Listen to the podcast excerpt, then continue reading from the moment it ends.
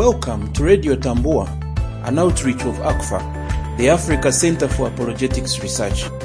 ACFAR equips God's people for the defense of the faith, biblical discernment, and cult evangelism. Let's begin today's message. Why should we be engaging atheists, uh, agnostics, and skeptics? Is this just uh, something for intellectual Christians to engage with as a kind of a pet peeve? Is this fringe theology? The answer is that this is not. This is actually very crucial to all ministry right now.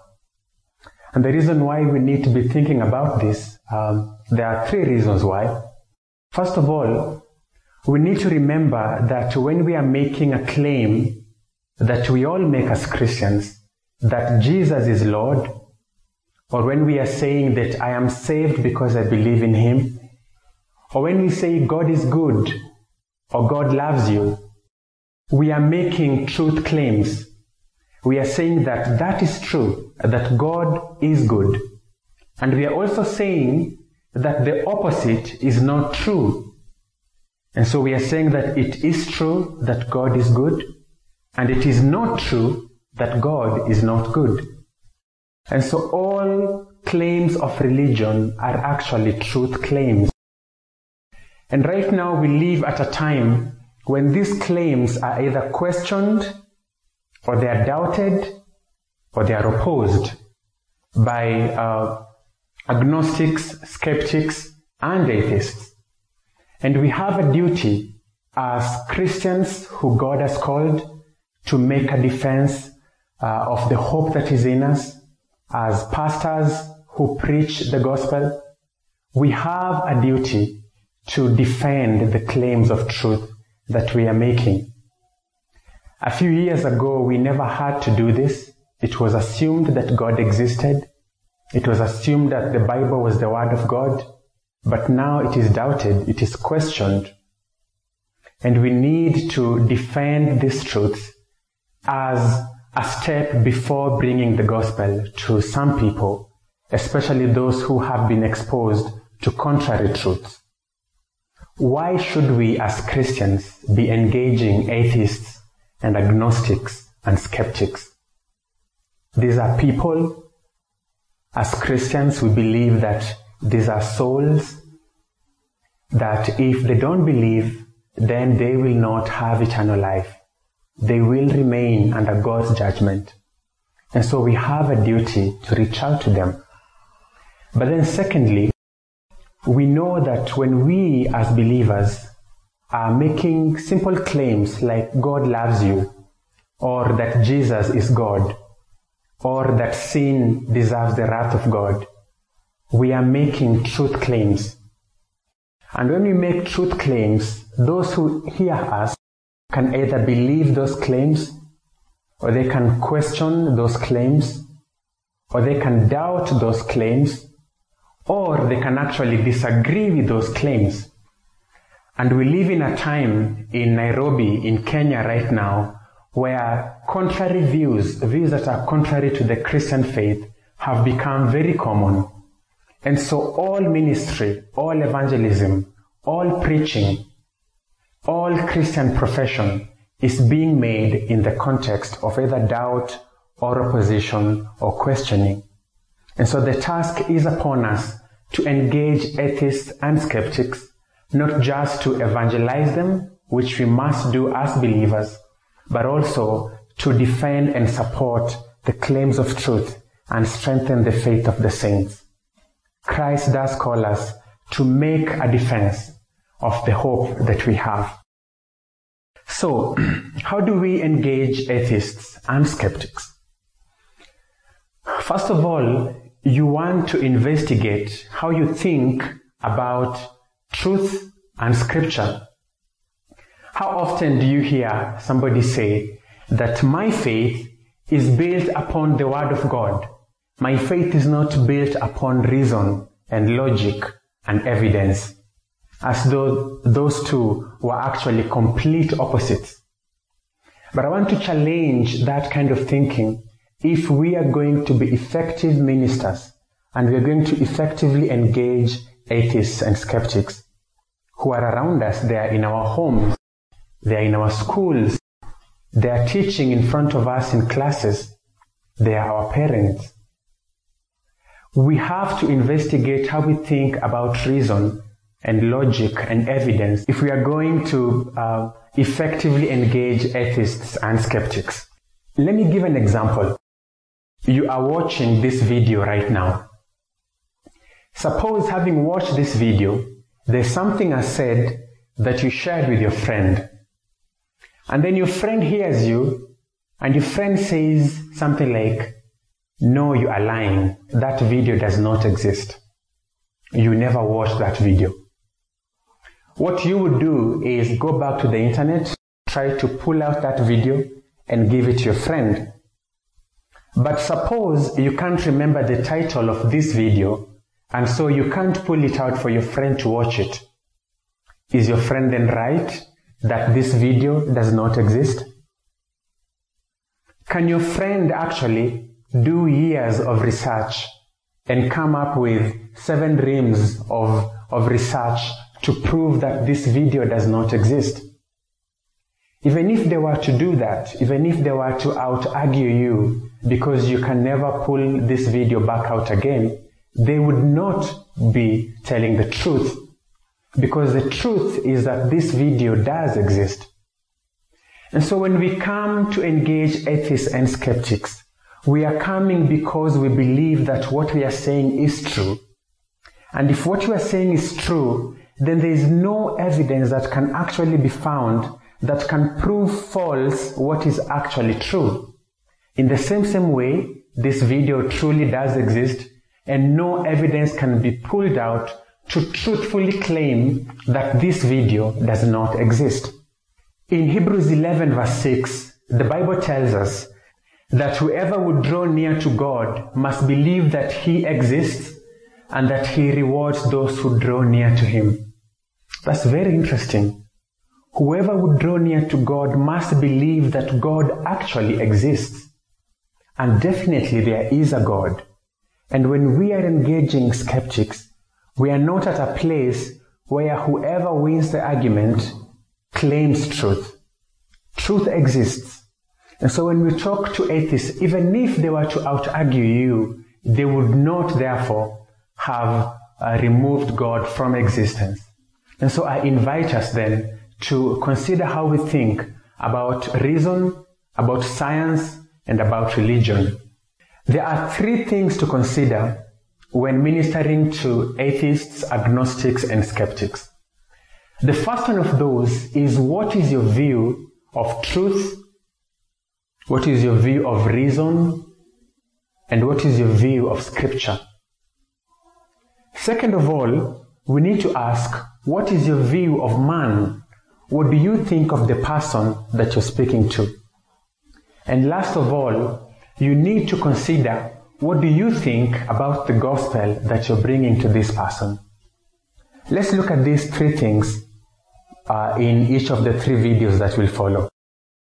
First of all, what is your view of truth, of reason, and of scripture? We often hear people say that my faith is not built upon human reason. My faith is built upon scripture.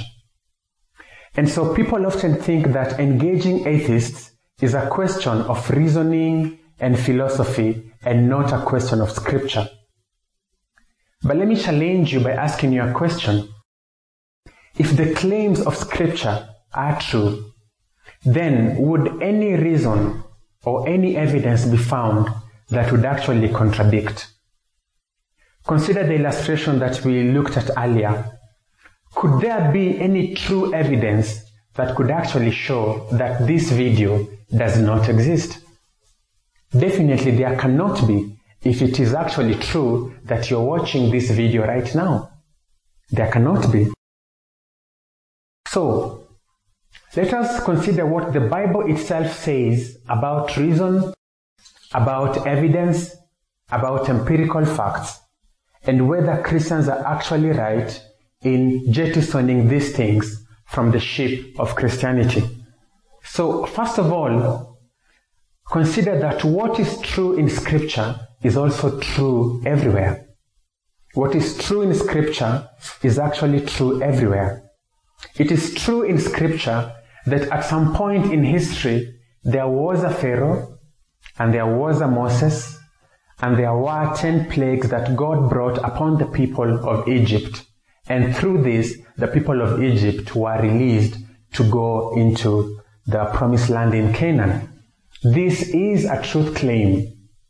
If this claim is true, then there cannot be true, real evidence that can disprove what is actually true. And so history is our friend as believers. History is the friend of truth. History is the excavation of truth.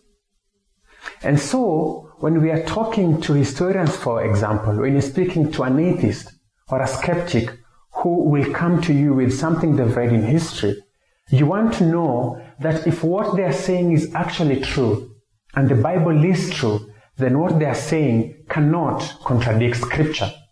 It might seem to contradict Scripture, but it does not actually contradict Scripture. Let's look at science, for instance.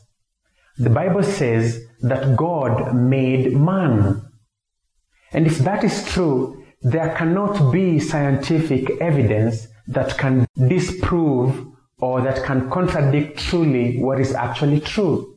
And so you need not fear as a believer that the truth of Scripture will stand in opposition to the truth of science. Science is the investigation of the things that God has created. And how can the very word of the Creator God contradict the creation itself? And so we have to be confident and we have to be settled in the fact that if what we believe is true, then there's no evidence that would stand uh, opposed to it when we go to minister to atheists and skeptics. So then that, uh, that looks at our understanding of what truth is. Lastly, let's look at the aspect of philosophy. What is true is true, and what is true is consistent in itself. There can be no argument that can come that can prove untrue what is actually true. And so we also need to remember that uh, right thinking and right application of logic is our friend when we are bringing the truth to an agnostic or a skeptic or an atheist. And so for that reason, then I invite you to think and to engage with atheists and skeptics. We find evidence for this in scripture. The Bible tells us about Paul. When Paul was converted, one of the first places that he went to was actually the synagogues. And the Bible tells us that Paul reasoned with the Jews, proving from the scriptures that Jesus is the Messiah. And so the use of the mind to reason and to prove and to press truth is actually a Christian practice. Paul writes to Timothy and he tells him, Think upon these things, and the Lord will give you understanding. And so we don't just receive truth, we receive truth, we digest truth, we think about truth, and truth proves true. The most important aspect of our Christian faith is the resurrection of our Lord Jesus Christ. And when you turn to your Bible in, in 1 Corinthians 15, Paul speaks to us about the resurrection. And he, and he puts that as the centerpiece of the gospel. And he actually says that if Christ has not been raised, then our faith is in vain. That's a bold claim.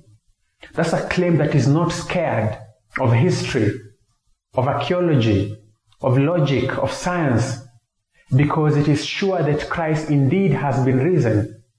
That's what the Bible says. And then Paul goes on and Paul says that Christ indeed has been raised. And he mentions those who saw him. Let us look at what Paul says. I deliver to you as of first importance what I also received. Christ died for our sins in accordance with the scriptures, that he was buried, that he was raised on the third day in accordance with the scriptures, And then he goes on to say that Christ appeared to Cephas, to the twelve, then he appeared to more than 500 brothers, most of whom are still alive, though some have died. Then he appeared to James, then to all the apostles.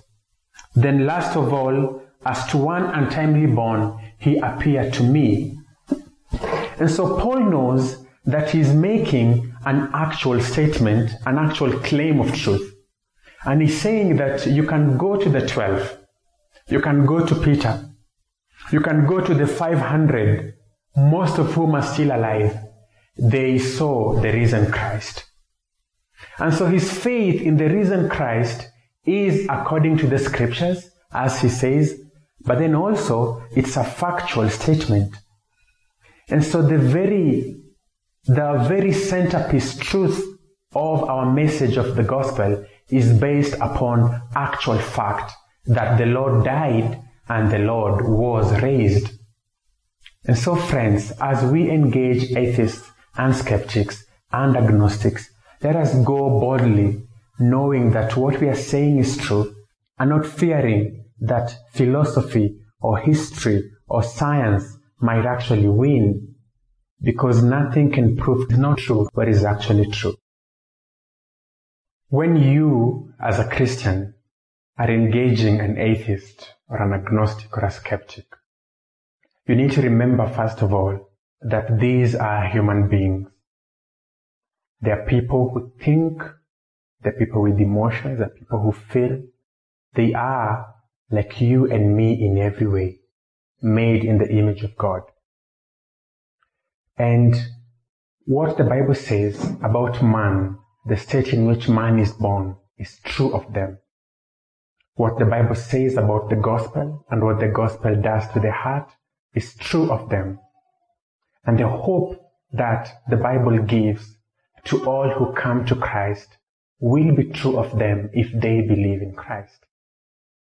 And so let us consider what the Bible says about the mind, about the heart, and about the affections or, or feelings that we have, which could be behind the atheism that whoever you're ministering to has. So I invite you to turn with me to Ephesians 4 and let us consider God's word and think about it, have make some meditations on it, and, and see how that informs how we can minister to the atheists and skeptics who are around us. Now this I say and testify in the Lord that you must no longer walk as the Gentiles do in the futility of their minds. They are darkened in their understanding, alienated from the life of God because of the ignorance that is in them due to their hardness of heart. First of all, verse 17 says that they are darkened in their understanding. And this is being said of the Gentiles, those who do not believe. There is a darkening of the understanding that is behind all unbelief. Even those who are of other theistic religions who do not believe in Christ, it is because their minds are darkened. Their understanding is darkened. 2 Corinthians 4 4 tells us, The God of this world has blinded the minds of unbelievers to keep them from seeing the light of the gospel of the glory of Christ. And so what Ephesians 4 is saying is actually true, that there is a darkening of the understanding. There's an underlying spiritual issue that is true of all sin that is manifesting itself in the atheistic unbeliever.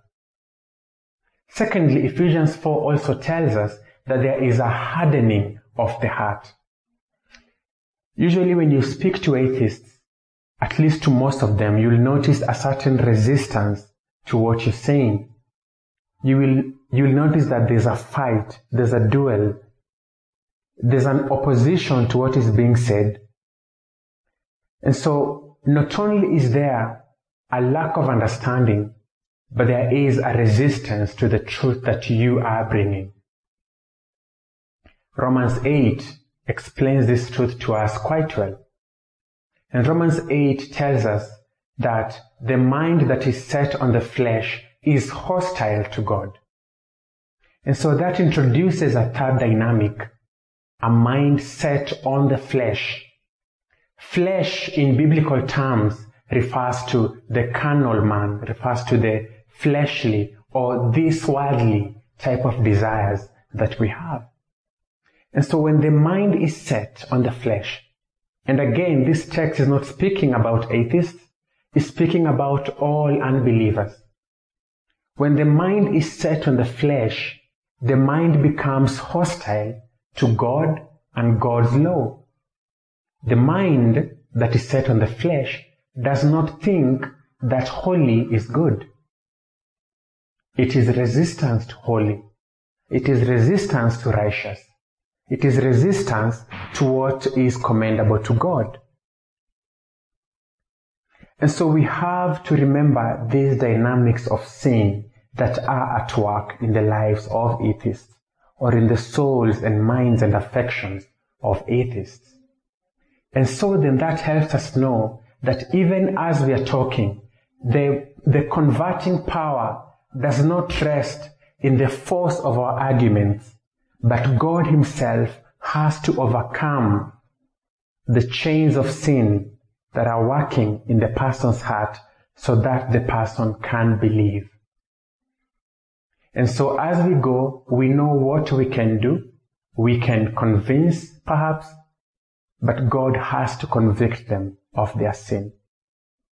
A great illustration of this is the parable of the rich young ruler. He asks Christ what he must do to be saved. And Christ tells him that he has to keep the law perfectly. And he actually says that he has. And then Christ tells him that then you must go and sell your belongings and come and follow me. And now he has the question. He has the answer to the question that he asked. But what does he do? Does he kneel down before Christ and worship him as Lord? No. The Bible says that he went away sad because he was extremely rich. And so his desire, his esteem for his possession was determining his will. And so as much as now he knew what he needed to do, he was not going to do it. He was not willing to do what he now knew because his affections, his loves, his desires were with his treasure in this world. And so as a believer, as an evangelist, you are up against the strong shackles of sin. There's a spiritual um, a state in which the unbeliever that you're talking to is in. And only God can break those chains. For that unbeliever to actually come and bow the knee and repent of their sin and proclaim that indeed Christ is Lord, God has to work in their hearts to give them a conviction of their sin. This means that all our ministry to atheists has to have the gospel. Simply proving the existence of God is not enough. Nobody goes to heaven. Nobody is forgiven of their sin for being a theist. They have to hear the message of the Lord Jesus Christ. They have to know that they uh, need to believe in Him as the Son of God, to repent of their sin, to cast their guilt on Him so that they can receive His righteousness. And so all of this has to end in a clear understanding of the gospel on their part. That's your role. Secondly, it has to be prayerful. You know that the power to convert is not with you. And what they need is not a great argument. What they need is conversion. And so you must be prayerful as you speak with them. You must be praying for them. You must be trusting God to be at work through your sharing of the gospel so that they can be saved. Let me share with you some tips, some tools that can help you as you minister to atheists or skeptics or agnostics. First of all, know the power of questions. this is not only respectful, it's actually kind. Find out why don't they believe? Ask them how is, how is it that you came to actually become an atheist or an agnostic? You'll hear some very interesting stories. Oftentimes, it is not because of a logical deduction, but there are a number of things that came that sort of made them consider the idea that God does not exist. Oftentimes there's a painful background. There is great loss. There is betrayal by religious people. There is uh, false theology that they learned. So find out, find out why they don't believe in God. And that might just help you know how to serve them better. Second of all, Ask them what they believe about the Christian faith. What do you exactly believe about God? What do you exactly believe about Christ? What is it that you don't believe about the Christian claims? You'll usually find that as they articulate the Christian claim that they don't believe, what they don't believe is actually not what Christianity claims. Ask them, so that you know what exactly you need to address. You need addressed uh, that is behind their unbelief. So you have asked them what they don't believe about the Christian faith, what their understanding of the Christian faith is. Another question you can ask is now what do they believe? What do they believe about God? Oftentimes they might not uh, believe the Christian God, but then they have another belief in another God. And um, you want to find that out. Now, this can become a great avenue because if indeed, and indeed it is, that our God is the true God, then other gods are false gods. And it is not difficult to show the falseness or the untruthfulness of contrary beliefs. And so that will also help you to make your exercise of apologetics and evangelism very directly helpful to whichever atheist you are, pre- you are speaking to. One mistake that many apologists and evangelists do is that they assume that all atheists believe the same thing or don't believe the same things. That is not fair and that is not actually true. So find out, find out what the person before you does not believe and address that so that you can get over those hurdles and get to give them the gospel. Another tip is for you to take advantage of common ground. Atheists or skeptics or even agnostics are humans like us. They fall in love, they get heartbroken, they love people, the people that they love die, they fall sick, and whatever system of belief that you have, it needs to give you a kind of worldview with which to understand these things. Ravi Zacharias tells a wonderful story of sitting across a coffee table with an atheistic professor friend of his. And the friend was devastated because his wife had cancer. And uh, Ravi asked him, uh, my friend, if you indeed believe that your wife is simply matter, just as this coffee table is, then why are you so moved by her illness? And of course, the professor had to admit that there is some value that the wife has that is not existent in a tree. And so this is an illustration for how we can take advantage of things like grief or things like joy. And so Dr. Ravi I knew that whatever worldview, whatever materialistic, atheistic worldview that his friend has could not explain the value of man. And this becomes a chance for him to show that the Christian idea that man is made in the image of God becomes a worldview that, that explains our very intuitive recognition that man is more valuable than other created things. Now, this is not to say that we are to very selfishly take advantage of these things to make our points. No, we want to do this in love because these are people that we love. We do believe they are made in God's image. And so, be it a wedding, for instance, what are weddings for? Why do people covenant one another to live together, to love one another, to support one another? That becomes another avenue to explain the Christian worldview behind love and commitment and show God's own commitment to us. And that the Bible says that God has uh, instituted weddings to reflect or marriage to reflect the love that is, the covenant commitment that is between God and us. That marriage is a picture of that. Take advantage of these situations. Love these people.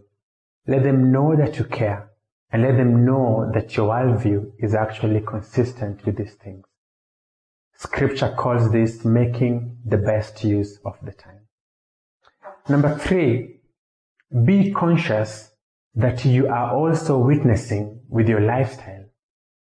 Richard Baxter, one of the Puritans of the 17th century, says that many sermons have been slit on the throat by one careless word. For you as a believer, for you as someone who wants to see this person saved, to share your faith with them so that they may enter eternal life. You know that they are observing you. And so let your conduct match your lifestyle. Your conduct is part of your Christian witness to the atheist and to the watching world. Many atheists will give as one of their main arguments against Christianity the conduct of Christians. Too often you hear of pastors, you hear of Christian leaders, you hear of Christian wives or Christian children who do not live according to the Christian ideals. And this is celebrated even because it seems to disapprove the Christian faith. And as much as my conduct is no argument against the truth of what I'm saying, yet even atheists know that my conduct, that my claims ought to be backed up by my conduct. Let us remember that our conduct backs up the truthfulness of our profession. And it is a very strong ministry to those people that we are ministering to. Perhaps one of the most uh, encouraging testimonies I've had um, to, to this effect is the testimony of Rosaria Butterfield and the ministry that a pastor uh, uh, uh showed to her. Um, just the kindness, the compassion, the understanding, the patience, and how God used this to her conversion. Uh, it's a very powerful testimony that shows the power of a consistent lifestyle lived before the watching world and especially the watching atheist. And lastly, take advantage of the resources that are, that are available to you. We are not the first ones to engage atheists. There are no fresh arguments against God. Uh, there are no fresh arguments against the Christian claims of truth. And so take advantage of the work that other people have done. There are various resources on the internet uh, that can help you to, to uh, minister to atheists. There are YouTube videos, there are books. You can either watch uh, a video together, read a book together, share blogs, discuss them. Sometimes other people might put things in very helpful ways. So you also want to introduce these atheist friends of yours to somebody else who might have perhaps a different approach or just put things in another way that God might use. That's not how you could put it. Invite them to church if you're going to a biblical church and let them hear the gospel preached. God will work to save sinners of any kind, even of the atheistic kind. by the power of his gospel. To learn more about the Africa Center for Apologetics Research, visit us at africanapologetics.org.